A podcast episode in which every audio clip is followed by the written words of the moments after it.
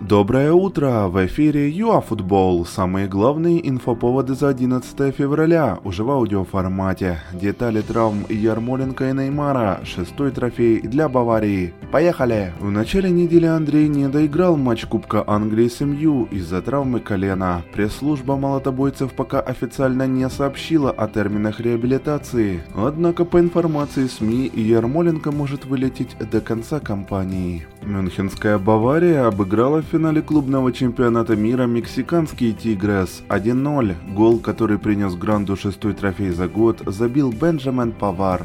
А еще один мяч у немцев отменили из-за офсайда. Также они дважды попали в каркас ворот. Бразильский нападающий Пари Сен-Жермен Неймар не выйдет на поле в первом матче 1-8 Лиги Чемпионов с каталонской Барселоной. Напомним, поединок пройдет 16 февраля. Как сообщает пресс-служба парижан, лидер команды пропустит из-за повреждения 4 недели.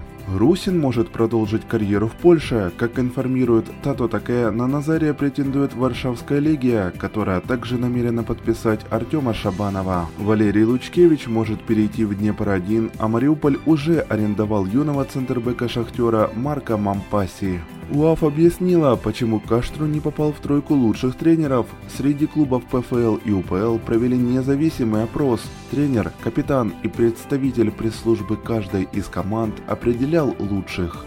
Таким образом, оргкомитет премии затем просто провел подсчет голосов и внес результаты в протокол.